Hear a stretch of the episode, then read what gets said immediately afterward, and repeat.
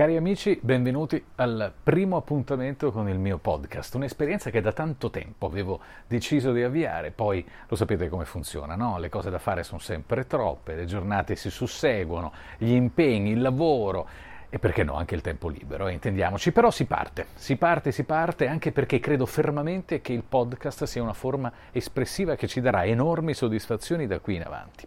Primo appuntamento, prima puntata, lo dicevamo, parliamo di attualità, parliamo di qualcosa che sta accadendo al mondo mentre ci parliamo, mentre ci confrontiamo, mentre pensiamo anche a delle nuove forme espressive come questa.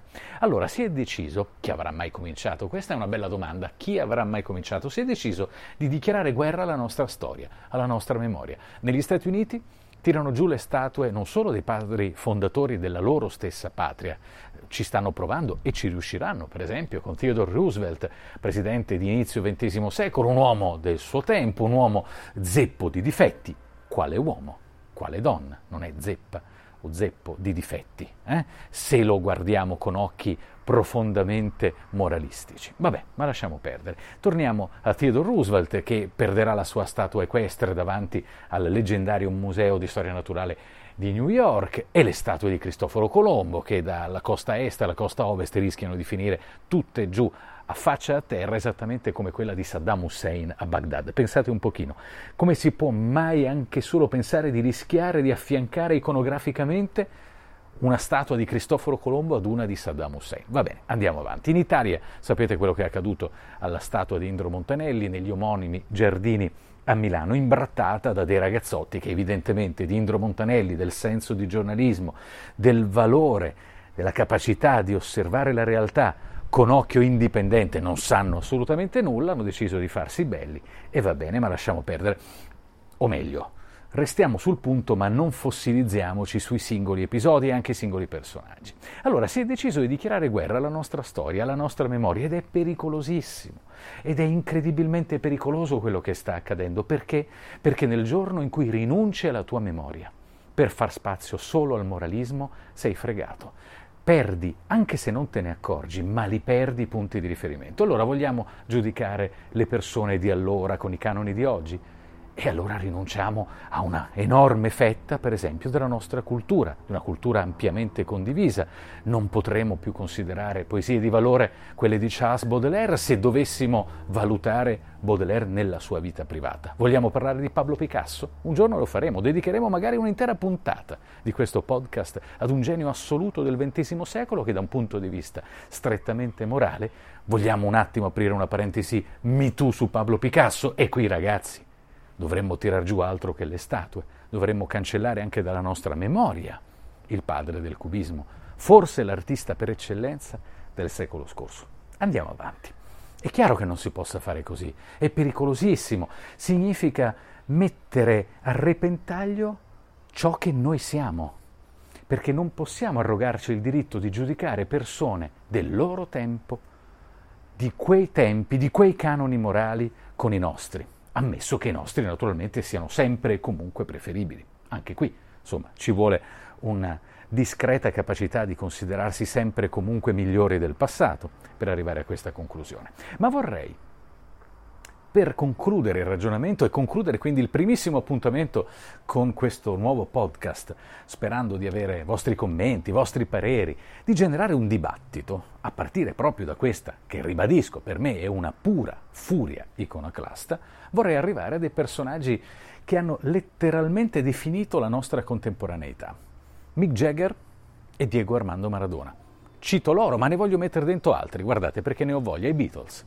Direte voi, questo è definitivamente impazzito perché è partito da Cristoforo Colombo, è transitato da presidenti americani, grandi giornalisti, straordinari artisti ed approda poi a Mick Jagger e Diego Armando Maradona. Sì, è certo, perché pensateci un attimo, Sgt. Peppers, se vogliamo riferirci ai Beatles, l'album per eccellenza del gruppo britannico, beh, è notoriamente realizzato in gran parte, se non totalmente, sotto effetto lisergico. Allora che facciamo? Prendiamo Sgt. Pepper e lo buttiamo via, lo abbattiamo come una qualsiasi statua di Cristoforo Colombo.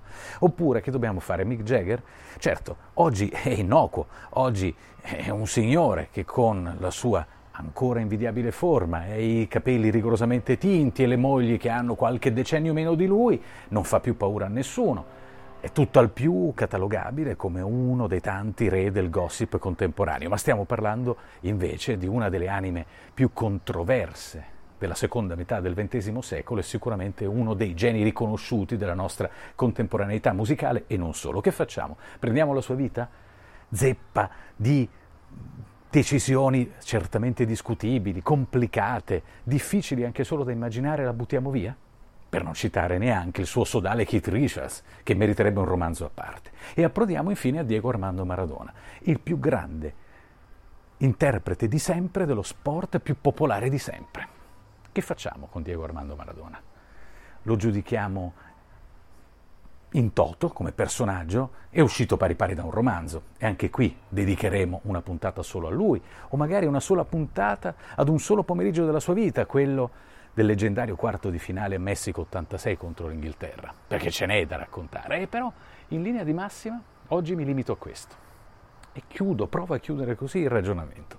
Un uomo che esce dritto dalle pagine di un romanzo, un romanzo che non si è ancora concluso, un uomo di una complessità pari solo al suo carisma. Lo giudichiamo per le scelte nella sua vita privata, per i danni arrecati a se stesso innanzitutto, ovviamente alle persone a lui più vicine, o cerchiamo di inserirlo in un contesto, cerchiamo di ricordarci da dove arrivasse questo incredibile personaggio di un romanzo e che cosa si è riuscito a realizzare, lo ripeto, nello sport più popolare di ogni epoca, diventandone l'interprete numero uno, inarrivabile non tanto per le vittorie, perché tanta tanta gente ha vinto più di lui e tanti altri potranno vincere più di lui nel futuro, magari neanche troppo lontano, ma nessuno, nessuno come Diego Armando Maradona avrà interpretato il suo ruolo in modo naturale, senza studiarlo, senza prepararlo al tavolino, perché lui è così.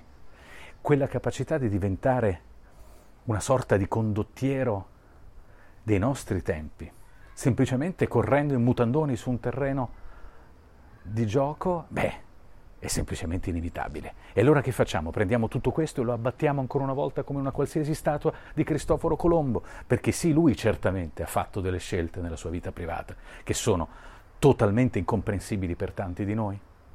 La risposta non la voglio neanche dare perché la mia è del tutto evidente.